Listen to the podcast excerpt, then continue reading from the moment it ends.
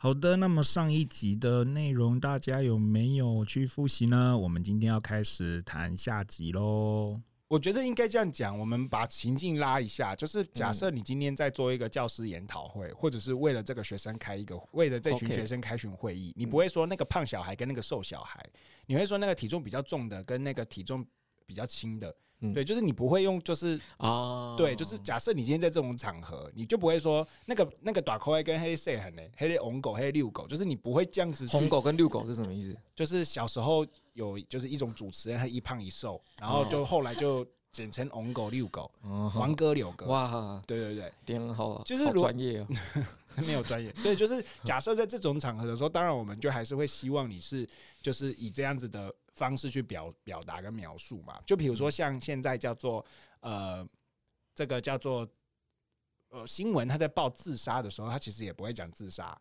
他会说意外坠楼，他会想坠楼，哦、就是他没有啊，新闻还是讲自杀，新闻都很耸动。那要看他现在是什么，现在大部分都会说他是坠楼，就是他他就会说，比如说某某某某人就是经船坠楼，然后下面才会附上就是就是就是。保护生命专线，所以他就不讲这件事，他就不不用这样子的词语哦。对，就是中性词语其实真的很广，应用很广泛。什么东西？中性的词语啊啊，对啊啊！但是我觉得他当然不会影响我们平常平常沟通跟对话。就说你这个低能，就是你平常那个朋友，你真低能呢，就是这样当然还好。对，要不然你还在很。很就是你已经跟他已经是很很熟悉了，然后你还说，嗯，你这真的是有点自，就是就是特需要特殊教育，这这也蛮奇怪的哦。对对对对对，嗯，好可爱啊！真的中性啊，一个小小知识点推荐给大家，关于中性词。嗯嗯，那还有吗？大家还有在影片中看到什么？其实我觉得里面哈，电影里面是不是还有很多那个？情绪上面的过度反应，嗯，就比就比如说像那个就是华夫人吗？华，我我还是要想卖身葬全家，就他们在比惨的时候，就是有时候你情绪如果说过于过于亢奋，或是过于就是投入在这个竞争的环节当中，你有时候可能就会，可能像比如说像那个比惨比到最后就损失了自己的生命，嗯。对，你说情绪掌控还是要到一定的程度的。对对对对，嗯嗯嗯嗯，会有很多这种个案吗？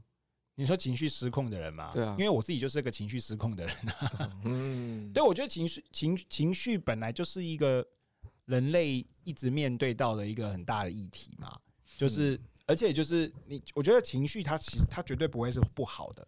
就是以前我们在分享情绪的时候，我们都会说啊，你有情绪，情绪是不好的，情绪应该要收起来。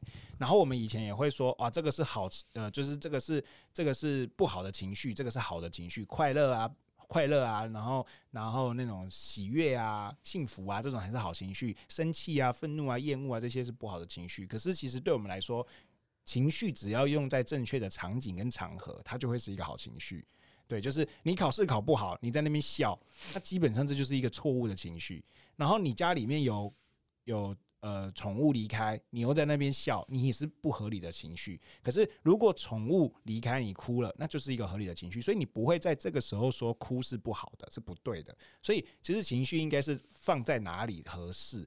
对，那如果说你在你的生活当中，你的情绪失控了，不符合那样子的一个情境场景，那当然这件事情就是要去。问问自己，就是从客观事实的角度来说，你现在这个情绪是不是正确的嘛？所以你就要去检视这件事情。然后我觉得最重要的事情是，你情绪出来之后，你的问题有没有要解决？会不会再去完成？还是你仅仅只是情绪出来之后，你不去解决问题，对吧？所以我觉得情绪本身就是一个很大的学问。嗯，是。可刚刚其实提到很多都算是比较过往，就是关于情境相对应的场景。嗯，但是现在其实也多元了很多。就比如说你在丧礼，你不一定只能表达悲伤的情绪。嗯，因为有很多现在有很多人都会觉得，就比如说丧礼并不意味着是一个，就是呃纯然悲伤、纯然难过。纯然大家需要去哭泣、去哀悼的一个场合，就是有一些丧礼，他们是会希望，就是亲人其实可以开开心心去迎接死亡这个事实。嗯，对，是很多丧礼会变成是这种这种情况的。所以其实，在过往会有很多情绪有相对的场景，对。但是其实到现在的话，其实那个呃，应该说我们已经世界已经开放很多，社会已经开放很多了，很多相对应的情绪，我们不一定应该说变变变成是我们只要不要过当或者过激，嗯，对，适当的表现其实都是好的。那至于要不要适应适应特定场景的话，那可能就是当下个人的自由选择了。对，我反而会觉得会有这样子一个状况，嗯嗯，对。OK，那我们如果说我们回来电影里面啊，我觉得华夫人也蛮情绪化的啊，嗯、你不觉得华夫人也蛮情绪化的吗？他知道他是那个，他知道他是那个唐伯虎的时候也是很情绪化，然后他内在也很纠结跟冲突，就是他其实就觉得，哎。就是原本他跟他们家是世仇，可是后来他又救了他们家，然后他到底要不要把秋香嫁给他？我觉得他内在的那个心境心境变化也是很有意思的。哦、对他，他其实是愿意的，可是又要刁难他，然后可他这个刁难比较没来由，对不对？就是他自己，就是他自己看自己自己不想要那个，就是过往的私人恩怨影响了他。嗯，就你看了他，你看了华华夫人，你就会想说，难怪那个王爷要去找他们麻烦嘛。就华夫人就真的是也蛮白目的啊，嗯，他那个个性就是也是很固执的，很。可华夫人是能干的人，对不对？很能干的人。他们家是华，就是华师太家是华夫人撑起来的，对，没有华夫人是不行的，嗯。所以就是华那个华文跟华武应该是遗传到他老爸，比较没用，对。可是华夫人跟那个华王爷，那他是说他是王爷吗？对对，华夫人跟王爷他们其实这个这对伴侣也是蛮搭的。哎，不是，是你你说的伴侣是师爷，哦、太师太师，王爷是来挑战的那个。太师跟华夫人他们其实这这个伴侣的搭配其实也蛮契合的，你们有这样子觉得吗？就是华夫人强势，然后可能是可是师太是依附在华夫人身上的，他并不会说他要去跟，对对对对，他也不会说他要争面子或是干嘛，不会不会，他就是完全就是啊。夫人，夫人，夫人，唐伯虎，唐伯虎，唐伯虎，就他就是适时的求救，适时的求助，他不会有一些就是比较强硬的跟他们竞争的心理。他们这种这样这种伴侣关系是不是也算和谐啊？我觉得是啊，某个程度来说，伴侣关系它就是形成了一种就是呃就是既定的一个模式。它它因为这个样子，所以不会。不会变动，所以我们用家庭系统的概念来看的时候，这个家庭系统的运转，就是因为有一个人他是比较强势掌握权力的。另外，华府这个家庭系统是好的吗？这个家庭系统是好的啊，就是这个家庭系统是好的啊，就是他会，他会，他会，我我们从家庭系统来说的话，它会形成一个自自主运作的一个模式。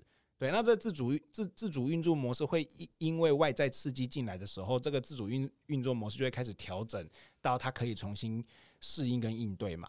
所以假设今天没有唐伯虎进来的话，今天宁王就是王爷进来挑战，那这个这个模式模型可能就会有所变化。这个模式模型有所就是这个既有的这个互动模式可能就有变化。也许那个师师爷太师在这个地方就会开始。有权力的竞争也不一定，或者是，或者是就是，或者是可能就是是，那我就让我的太太不要再做这么多事情了，我就我就改变了我的方式，就有可能会破坏既有的规则。嗯，那今天唐伯虎来，他又是也是重新加入了这个系统，所以从这个角度来说的话，这个系统就是在这个不一样的平衡当中去做去做。调整嘛，所以你看，如果今天华文、华武今天是有能力的人，这个家庭系统可能也长得不太一样。华夫人可能就不需要这么认真的，不需要这么这么这么付出，因为我的小孩可以出来让我的家庭有所运作。但偏偏我的小孩又是状况不好的、智能不好的，那我只能就在这么我我就只能再继续掌握着这个权利了。所以一个家庭系统它会一直维系在那边，其实每个人通通要负起责任，不是只有某个人说他很强势，他就是维系在那里。嗯，对啊。是有很多沟通会在里面发生，嗯，对，而且家庭系统好像是算是不全然是有血缘关系，像比如以华府来讲的话，他那些下人其实也属于他整个家庭系统里面的一部分。是啊，是啊，嗯，你就拿你就拿有养宠物的家庭来说好了，有的时候养宠物加入这个家庭，它也是家庭系统的一部分。家庭之所以和乐，也有可能是因为宠物存在。也有可能因为宠物存在家里面某一个一直被在意的事情，暂时就被忽视掉跟忽略掉了。等到这个小这个宠物开始出事情，它就像小孩一样，家里的问题又开始浮现，对啊，所以系统的系统的观点来看的话，每个人都好重要，嗯，嗯，各司其职在那个系统位置上。吱吱家也就是属于就是含有宠物系统的一个家庭，嗯，嗯那。如果说顺着刚刚点的那个脉络讲的话，那 芝芝家的两个小宠物，嗯，他们分别担任什么角色？担任陪伴跟支持。哦，支持啊，哦，就是以前、嗯、以前亮亮他会，他嗯比较没有安全感，嗯，可是那两个小的来了之后，他就感觉有伴。哦，嗯，所以就也不会这么这么急着找我。啊，怎么听起来有点悲伤？不过以前就是，就连我在，诶、欸，我在书房，他在客厅，他也会常常转头看我在在不在，他、哦、会常常找我，确定我人在不在。但现在不会啊，现在有那两只陪他。哦，所以他现在，我觉得一个很很明显的就是那个，像我们有时候中午去吃饭，以前亮亮都会来，嗯，对，然后现在他更多是倾向一个人在家，对，就越来越独立的。啊，然后对于我而言，就是。那两只会是舒压，嗯，对，就看他们两个躺在那边，或看他们两个在打架，就觉得很开心，很有趣，这样，嗯，啊，生活多了一些乐趣，对，嗯，好可爱哦。所以要加入新宠物这件事情，我觉得也是要很有勇气的，也要做好准备啦。就是你会很明确的感受到你家庭是长不一样的，它就是真的加入一个新成员，嗯，对啊。而且像以前小时候，大家小时候大家小时候应该都会很想要养宠物吧，然后都会跟那个爸爸妈妈讲，然后爸爸妈妈就会有很多的抗拒，不要啦，不要不要，因为那时候小时候跟那个还小跟长大，其实大家在想法上面差异，就小时候就觉得说就很想很多新鲜刺激的东西进来，嗯，然后没有想后果，先没有想那么多，对，然后可对爸爸妈妈他们想的很多。他们没有明说，但是他其实他们也是知道，就是会有延伸很多的麻烦。是，那他们可能也有考虑到这东西就会影响我们家庭的系统。对对，就是比如说万一出现了 拉屎或者怎么样，没有人打扫，那我们是不是就要面对争执或者干嘛？这就会破坏我们既有的平衡。对，嗯，对，所以其实就大人其实考量的还是会相对周全一些。嗯，那如果说今天我们回到唐伯虎点秋香，华府他们今天招募新的下人，也是意味着他们。转很硬吗？应该还 不会，可以这么讲啊。当然，对啊，因为多了一个管家，或者是多了一个下人进来，他一定是会多了一些工作。那我觉得，像而且还有大家就是团队怎么适，团体怎么适应这个新人，新人怎么适应团体？对啊，对啊，对啊。所以永远不要小看一个。就是蝴蝶效应嘛，不要小看喜马拉雅山的蝴蝶拍一拍一下翅膀会发生什么事。就我觉得这件事情确实，场景应该不在喜马拉雅山这句话吗？他不在喜马拉雅山，对，还是阿尔卑斯山嘛？应该不在山里。啊，好，没关系，反正反正就是我觉得，比如说。你看，像华安这么有才华，华安就是谭伯虎嘛，那么有才华进去里面，他势必会掀起这个家庭的一个一个波澜啊。嗯、你在你的公你的公司里面，你去看一些就是就是伟人的自传，他一定也会是因为他加入了这件事情，开始掀起了波澜。就是不要小看自己的影响力，然后也不要小看一个人加入你的团队的时候，就是可以不用在乎他，因为绝对不是这个样子。只要有人进来，你的这个。你的这个组织，你的这个系统一定会长得不一样。嗯，居然可以把唐伯虎点秋香讲那么有深度，当然啦、啊，我们是我们是非常有深度的节目啊，一定是要这样子啊。对，对所以他们那时候在引进华那个。唐伯虎这个新成员的时候，这系统一定会是先来一份考核，嗯，就先来判断，他们会有一个很明确他们这个需求，嗯、他们需要就是一个低等下的，希望不要干扰到我们太多。对，对对对，如果你今天他已经知道你是唐伯虎了，我进来里面势必会腥风血雨，因为他就是需要一个就是帮忙打杂的。对对对，对，那他就是在那边去进行挑选嘛，那他们希望。就是找应聘到这个下人的同时，也可以帮助到这个下人，嗯，所以他们那时候才会在那个两个就是都很惨的人当中去选谁比较需要帮助，嗯，对，然后选了进来之后，那个武状元 也会对他们进行一系列的培训，那边也好好笑，对，然后有一首歌就是金曲，你们没有听过？你要怎么唱？死做活做像条狗啊，被人骂不能汪汪叫。对对，只是呃，对啊，这经典名曲国歌大家都要熟悉的，那很好笑。对啊，对。那武状元在里面就也是起到一个算是呃引导跟接纳这个角色，对吧？但我觉得他很不好笑哎，我小时候蛮不喜欢这个角色的。啊，真的吗？对他他他蛮容易就是让我觉得好笑的梗被破坏掉的。他不是有一个地方什么惨惨惨，对，什么那个，我就觉得一点都不好笑，好破坏我就是投入在其中的那个。那武状元在这个家庭系统里面是大概算算是什么角色？嗯，讨人厌，讨人厌，讨厌 是吧？哎，可是这我觉得我是认同家庭成员，就是家庭系统里面会有一个对，会有个讨人厌的。嗯，我是会这样觉得，就是一个就是被规则。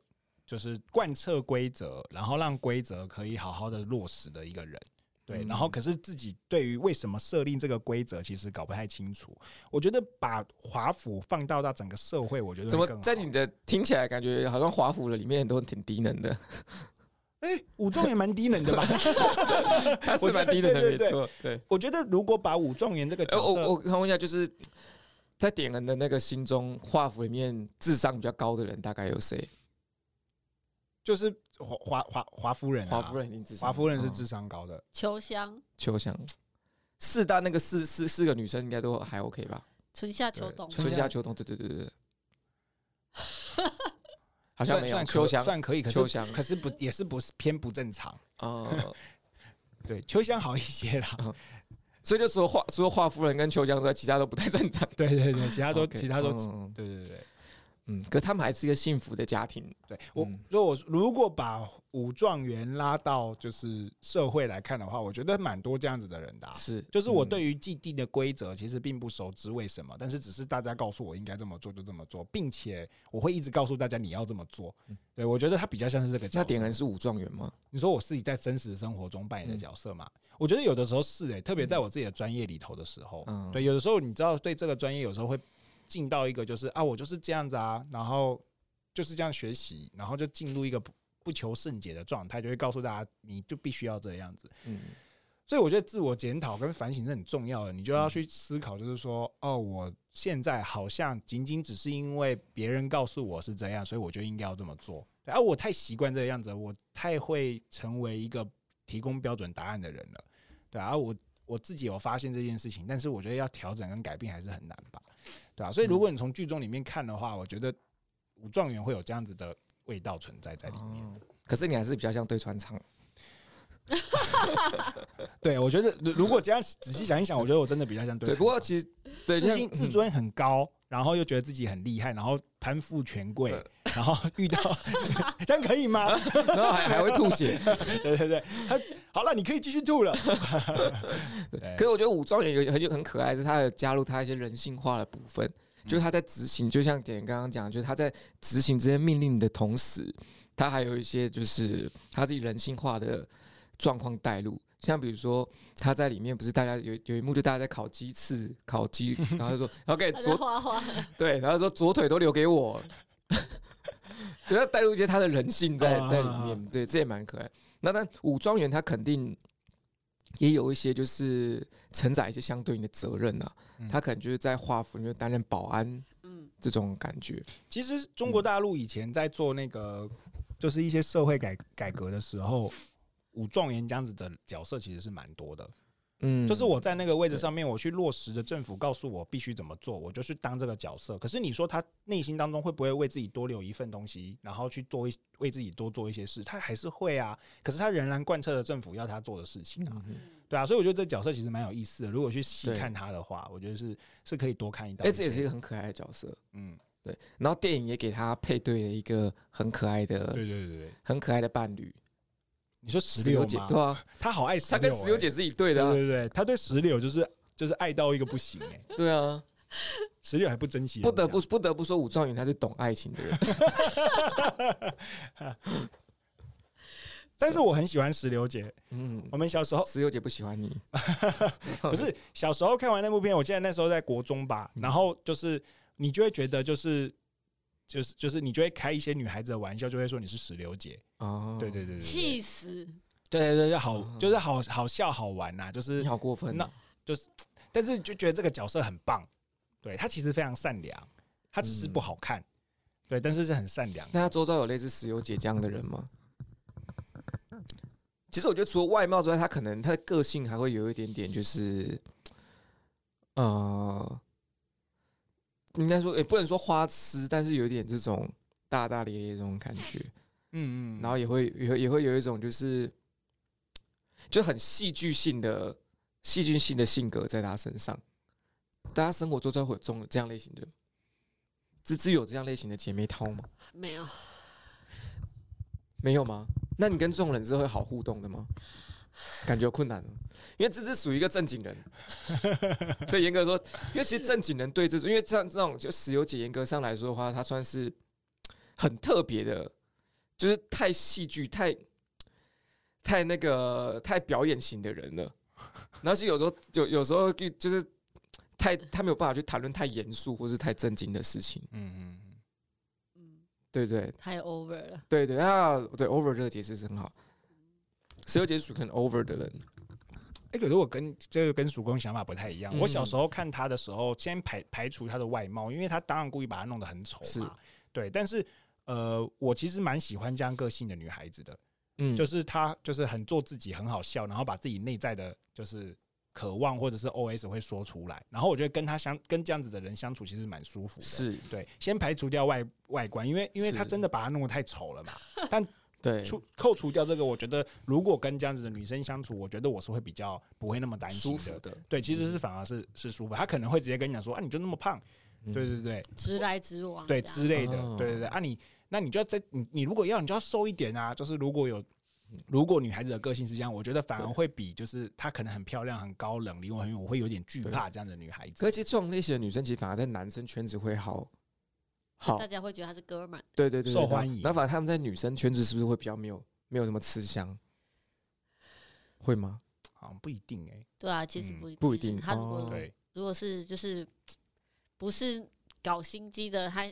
他应该也是人缘是不错，因为他是好笑的。嗯，可石榴姐严格来说，他应该是搞心机的，是吧？石油姐他搞心机的，我觉得是因为他的外，他没有他的刻刻画外表的关系。石榴姐那时候就是那个大家就是那个什么春夏秋冬他们。遭遇到那个华夫人，那个 遭遇到夺命书生那个，有人比我丑了。对对对，他的第一个反应是啊，这剧情是这样，就是春夏秋冬他们在那个华夫人跟夺命书生他们激烈的争斗中，他们有想去就是协助一下，然后不小心中了就是夺命书生就是出的那个面目全非面目全非角，对，然后以至于就是春夏秋冬就失去他们原有的眉毛，然后大家众人去关心的时候。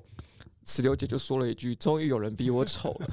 ”对，是不是有点小心机在石榴身上？可是，如果是更有心机的，他应该是会去假装促成人家揍他。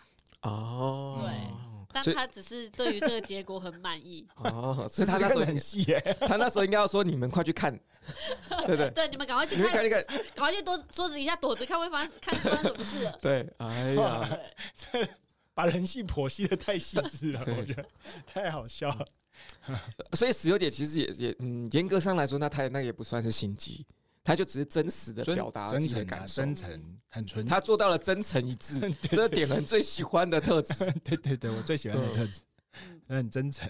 哎呀，好好笑，我真的蛮喜欢石榴姐的。而石榴姐跟武状元其实也是，如果他们搭配起来，我觉得应该也是一个就是神仙眷侣。不过我觉得这个搭配倒是又又拉回刚刚在讲武状元这种社会角色来说的话，这是常见的啊，就是一个就是贯彻社会既有价值的人，去搭配上一个就是呃就是他是他是就是什么事情都就是很直接，然后没有什么心机的人，这个这个非常常见啊，嗯，就是就是。莫名的莫名的觉得这是一个很搭配的组合，因为我也不会想你那么多，我就觉得啊，对啊，你这样子做这些事情，我也觉得很棒，就直接下来，我也不会多思考什么，我们就在一起。对，不过他们他们两个一起经营的家庭可能会吵吵闹闹，但是可能也会开开心心。嗯，我觉得是标准家庭的样貌，应该是说，我觉得社会下标准家庭样貌就会是应该长这样子。对对对，只是说我们不确定导演有没有那么厉害啦，但是如果这样重新讲的话，我觉得他这个他他把这对伴侣的刻画，我觉得倒是挺挺细致的、嗯。我觉得搞不好有，对对对，哎、欸，他们的智力水平感觉也相当。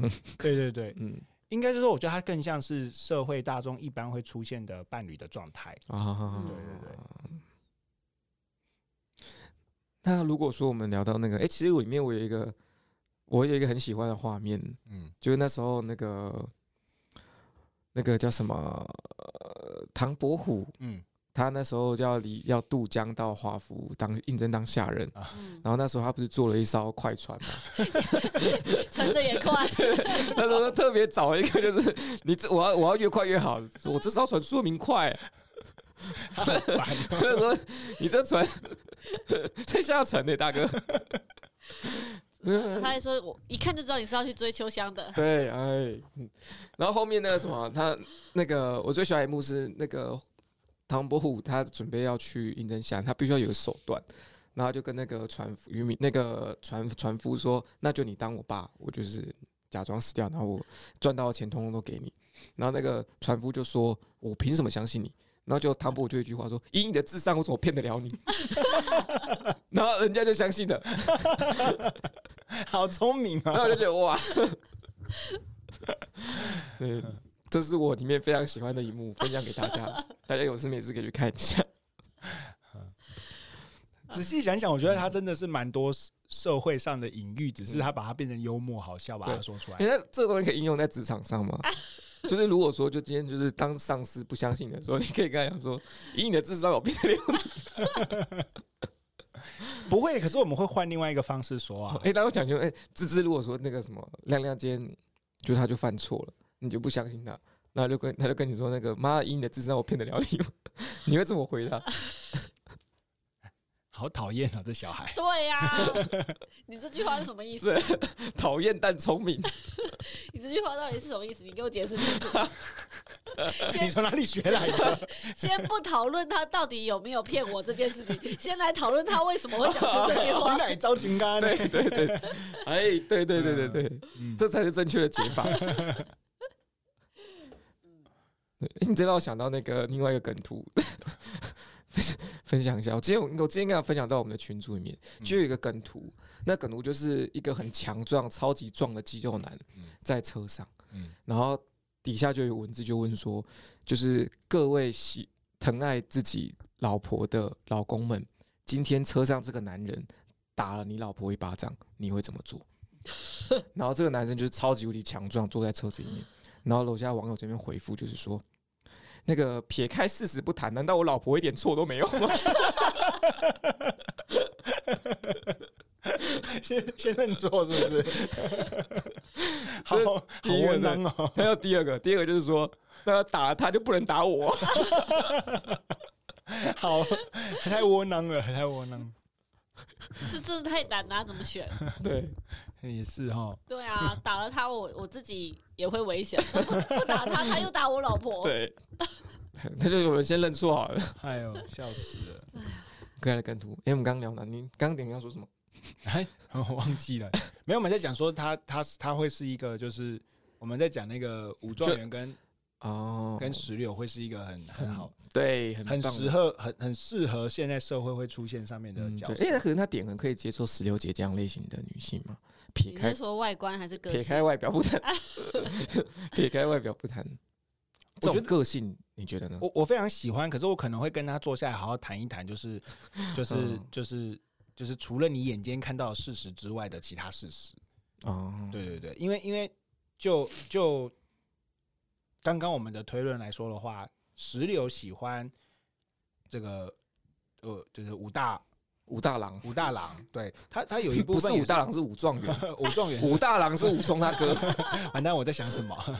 对，就是我觉得这这这在他他在那个过程当中，石榴去喜欢喜欢武状元，也是因为他就直接相信了这些事实啊。嗯，对啊。那我对我来说，我觉得可能事实不一定是眼前看见的，可能会需要花些时间再去深入的探索吧。嗯，对啊。那所以，如果你我们真的要在一起要交往，我觉得我可能还需要多一些这样子的互动，我才有办法就是真的走下去。不然，如果就只是就是一直开开开开心心、快快乐乐。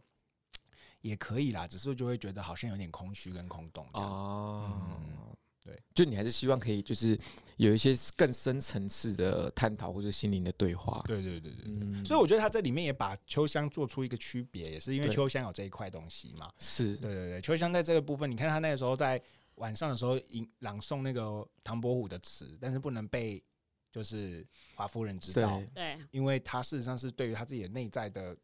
情情感情境是有非常多的反思跟思考的，可是这个这个环境是不允许他做这么不不允许他这么做的。但某个程度，华府不不允许大家做这些事情，因为你如果有思想有什么可能不是太好，对啊。所以我觉得这也在呈现出秋香跟大家不一样的地方。哎，秋香其实他算是一个忧郁的人，对不对？忧郁哦，对不对？会不会抑郁？嗯，忧郁。嗯，他算是比较那个多愁善感、比较敏感一点的。怎么说？女女子就是她夜间朗诵诗啊，然后她在那个……可是不是因为白天不能念，所以他才选晚上。OK，他可能在诗里面是要寄托他一些情感之类的。他能够读懂一些就是情诗里面的情绪，应该也说明就是他自己本身可能也是有那一块东西的人。是啊，是啊。嗯，唐伯虎他原本就有很多妻子啦。他跑去 啊，对哈，忘记他爸。对对对，他所以他跑去找秋香的起心动念，也是因为他跟这些妻子没有办法进到心灵层次的探探索嘛。嗯，对，因为他读不懂他的东西，他们都在打麻将啊，就是把他诗集拿去垫那个 桌子。对对对，还有他去做妖姬。对对对，所以他才去找秋香，秋香才有办法跟他进入到心灵探索的那一块里头去。所以其实。唐布他这是一个寻找灵魂伴侣的过程，所 以其实很有深度哎、欸，怎么会 非常怎么会被拍的那么好笑呢？非常的有深度啊！而且那个什么，我我觉得就是这伴侣真的要走到这一步，真的是有相对的难度。因因为唐伯虎点秋香本来就是经典的中国民间故事了啦，嗯，他本来就不是搞笑的，只是因为它被拍成搞笑片而已。对对对，没有了，还是看人怎么解读了。他本身还是喜剧，是看我们怎么解读，看其他人怎么解读吧。哎，唐伯虎点秋香是真的有一个，我知道，我知道，我知道。不是我，我是说，就是深浅是看观众怎么样去解读他的。OK，对啊，也许认真看，其实很多段的寓意都都其实是蛮棒的。关系要能够，应该说要关系要能够，应该说伴侣关系要能够长期维持，其实真的会需要就是唐伯虎。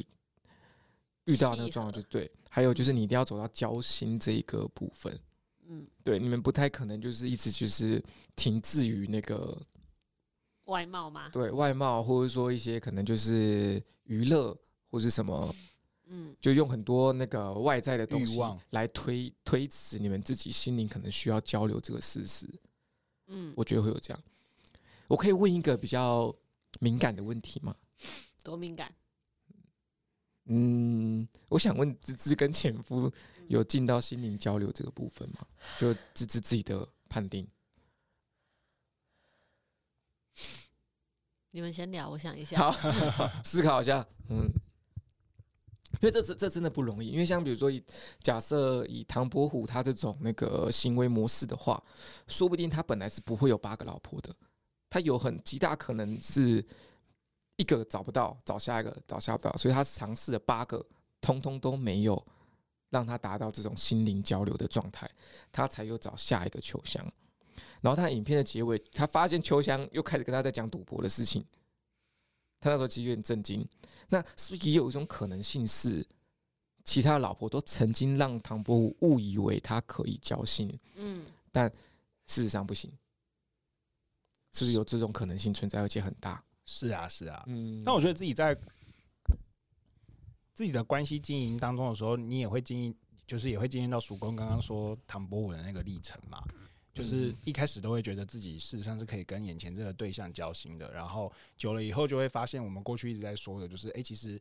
那个、那个、那个对象其实还是自己想象出来的，是就是他还是他，就是跟我自己以为的不一样。你以为他懂，但他其实不懂。对对对对，嗯、就还是要还是需要花时间，但是我觉得也要看对方愿愿不愿意、啊、那这个花时间是要花在哪里呢？我觉得也要看对方有没有意愿去了解你的思思维模式跟你的思想方式，嗯、对啊，就是你呃，他如果已经没有意愿了。或者是说他很明确的告诉你，就是你有一天辨认出来，对方告诉你说，哎、欸，没有哎、欸，其实你以为的那个我不是我，然后我也没有真的想要去认识你，或者是说，我觉得我觉得我好像也真的没办法去进到你想象中的那个样貌，那我觉得这个关系就不是时间的问题了，是没有意愿的问题了。但如果有意愿的话，我觉得就是要花时间交流，然后花时间去。那这个交流到底要交流什么呢？如果假设双方都有意愿，这个交流到底要交流什么？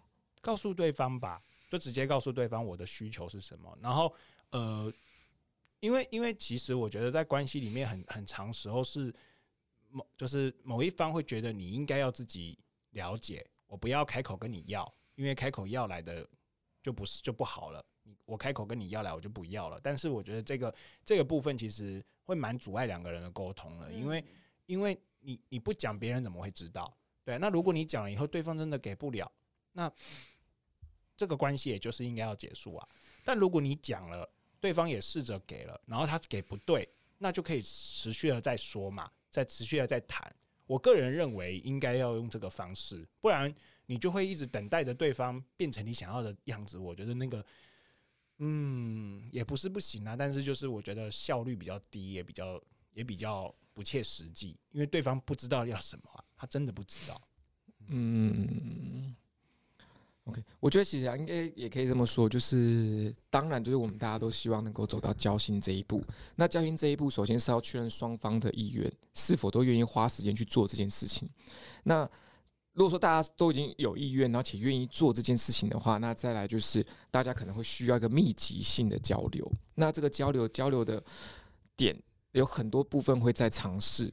因为我们像比如刚刚点人说，就是我们可能会需要去表达我们的诉求，但这东西可能遇到的第一个问题就会是，其实我们自己也不知道我们自己诉求是什么，嗯，所以我们可能会不断的进行尝试，不断的进行讨论，不断的进行沟通，然后再从从这方面慢慢的摸索说，哎，所以我原来我的真实诉求是这一个，那对方是什么样子？那我们在这个过程中再去取得一个平衡。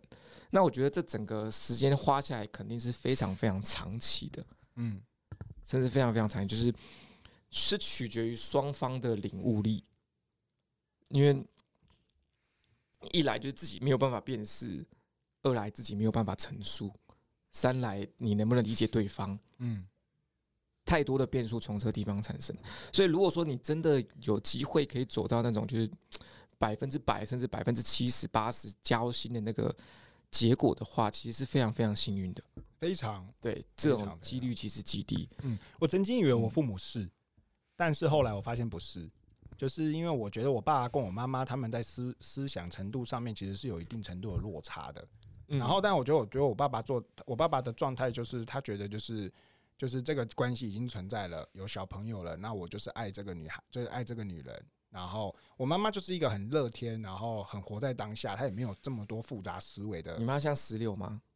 我妈像石榴不像、欸，不是石榴，对，她不是，她不是那样，她非常的内，就是她遇遇到外人的时候是非常的谨慎小心，很多害怕跟担心的，对。然后我觉得我，我觉得我爸爸可以进到我妈妈的世界里头，但是我觉得我妈妈，呃，她没办法用语言进到我爸爸的世界里头。但是我觉得他们长期下来久了以后，我觉得那个陪伴感，我爸爸应该还是有在他身上得到。嗯，对对对。可是你要说，就是我爸爸他的，比如说我们讲比较。可能有就是一点点的评价的话，就是思维层次的话，我觉得他比我妈妈是高非常多的。嗯嗯对对对对，嗯。而且我觉得比较要澄清一个东西，就是那个我们我们姑且把这个交心的过程，我们就称为亲密关系的紧密程度好了。嗯嗯，就是你们两个有多贴近、多契合对方，你们对彼此认识跟理解有多深。那我我觉得有的东西要澄清是说，这个亲密关系其实它不一定是舒服的。嗯。对，因为像九州，我最我最近有准备要写一个关于亲密关系的文章。那我这样想接点，就是他其实亲密关系其实不如你想象的舒服。因为不管是你今天在做你的自我揭露，或是对方在做自己的自我揭露，或者你们触碰到彼此真实的那一面，很有可能会引起你极大的不适感。嗯，有一种被解剖的感觉。对，甚至你会随之而来，可能会产生很多自卑或是什么情绪，是需要去。应对的，对，所以然后是很多人会因为在这个过程中，像比如说很多离婚，或者是说，那不能说离婚，就是可能就是感情破局。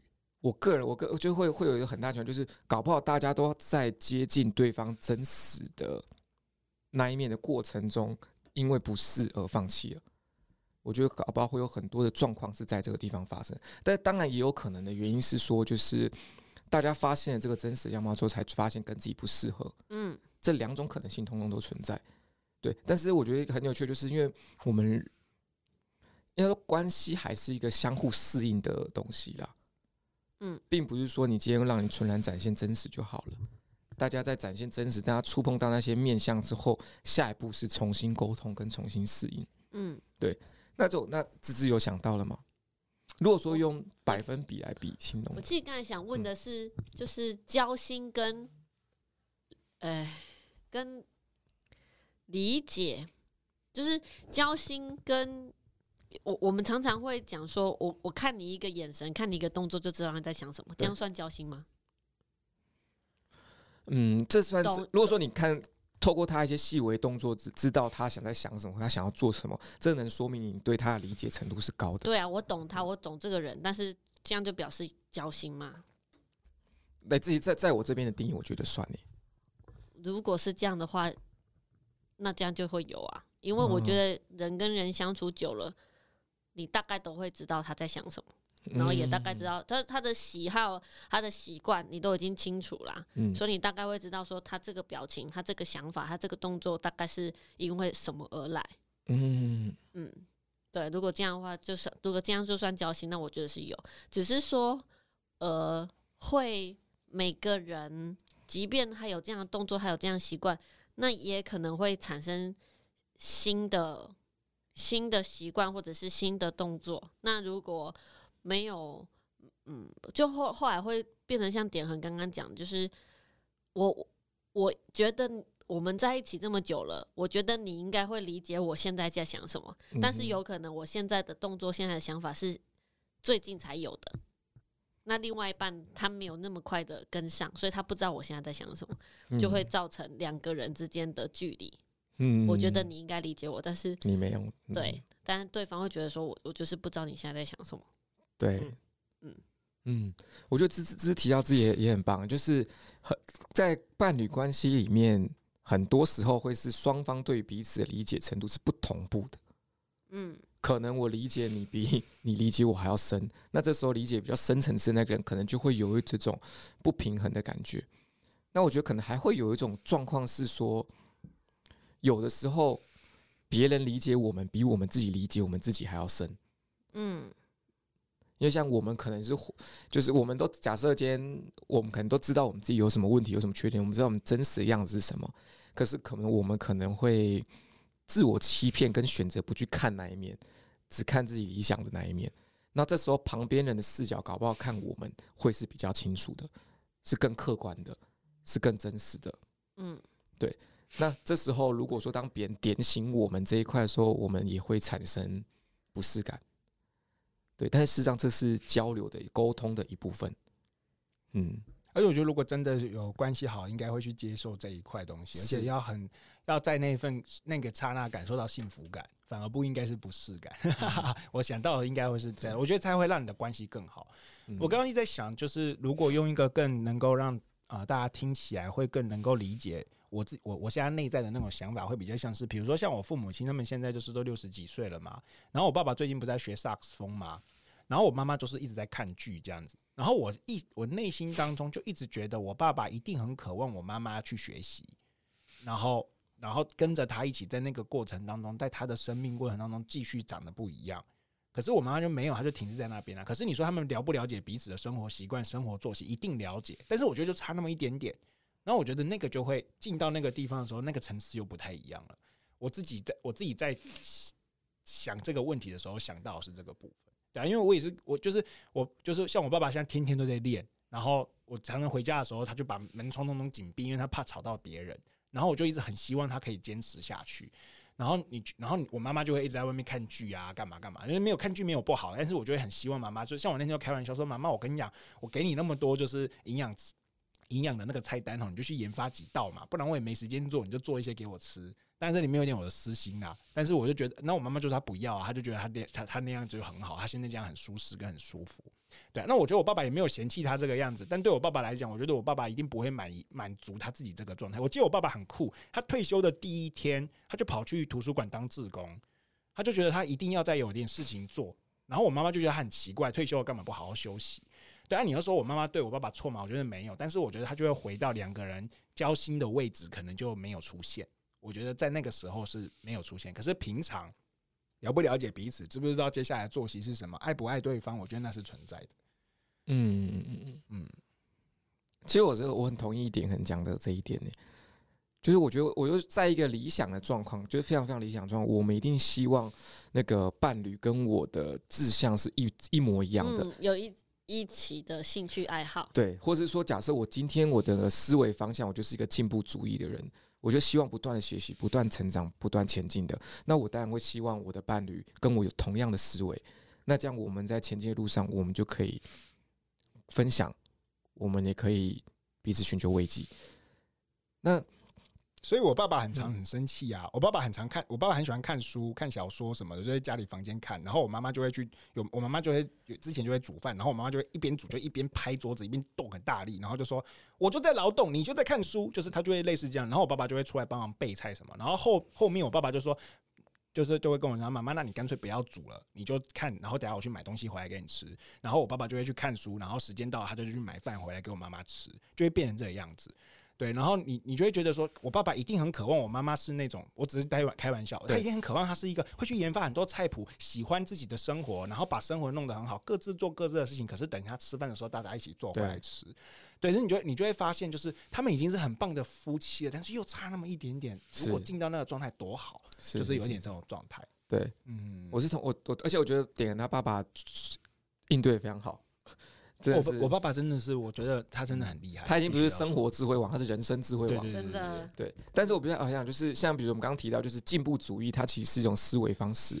那像比如说，假设妈妈今天她去研研发菜谱什么，那她就符合进步主义这种思维。那可是今天她如果没有选这种思维方式，那也并不能说错啊。对对对对，没有说他对，没不能说他错。对对，没有他，他没有错。我觉得我妈妈没有错。对对啊，是像我我那时候我到，就我觉得我们。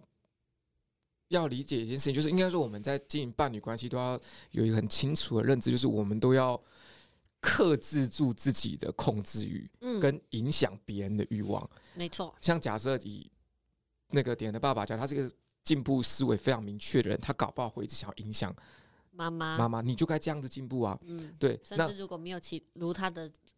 意愿，他可能还会生气，或者是对啊，对啊，对啊，开始嫌弃。嗯，对。那可是妈妈可能也会，假设妈妈用她自己的生活模式，她搞不好也会去嫌弃爸爸，说你为什么要一直花时间在那些东西上面？嗯，你为什么不好好休息？为什么干嘛？就是如果说今天大家进到这个层面而发生争执，那就是表现出大家都想要影响跟控制对方。嗯，那这个其实就在关系来说就会是一个警讯。嗯，对，是啊，是啊。但是我觉得，因为我我觉得有一个很有很有趣的东西，是因为像我自己个人到后期，我不是说我之前都会推荐我妈很多纪录片，帮她存很多片单嘛，那我会逼她看书之类的。那我最近就不会不太做这件事情了，因为我前阵子推她看了一本书，就是那一本书就是关于就是一个女生她如何拓展她自己世界的书。然后我就问我妈说：“你看完了吗？”她说：“看完了。”我就问说好看吗？他说还好。好，那我就问说还好吗？真的吗？为什么？他就说他没有，跟我妈就直接跟我讲说，他觉得没有感觉啊。他觉得说他他他想让那样生活就很棒，但我我不想要他那个生活。嗯，就他那时候讲完这个时候，我才明白，说我一直在企图在影响我妈，我用我自己以为是对的方式在影响她，但事实上我有过比较快乐吗？也没有。嗯，对，所以从那之后我就不再不再不再做这件事情，就除非。我妈有想要跟我跟我跟我讨论什么或什么，我才会主动的去给她东西。嗯，对，不然就是让大家去过自己的生活。那我觉得这在这这个层面上给予尊重也是很重要的。对啊，没错。嗯，对，所以我觉得其实大家伴侣经营上真的是很多的 make up 需要学习。对。没有想到我们居然可以从唐伯虎 聊到这么深层的地方。是啊，对，所以希望各位秋香可以找到你的唐伯虎，希望唐伯虎可以去点到你的秋香啦。对，没错，对。有趣的一集。对，希望大家会喜欢。我们接下来是一样会准备各式各样不同经典的片子，就是呃，可能不会是近期的 on 档片，可是会是像这样子。给大家有大家都看看过的，对对对对对，会让大家可以有共同共鸣的。共鸣的话题喽。我们今天的节目到这边，我们下次见，拜拜，拜拜。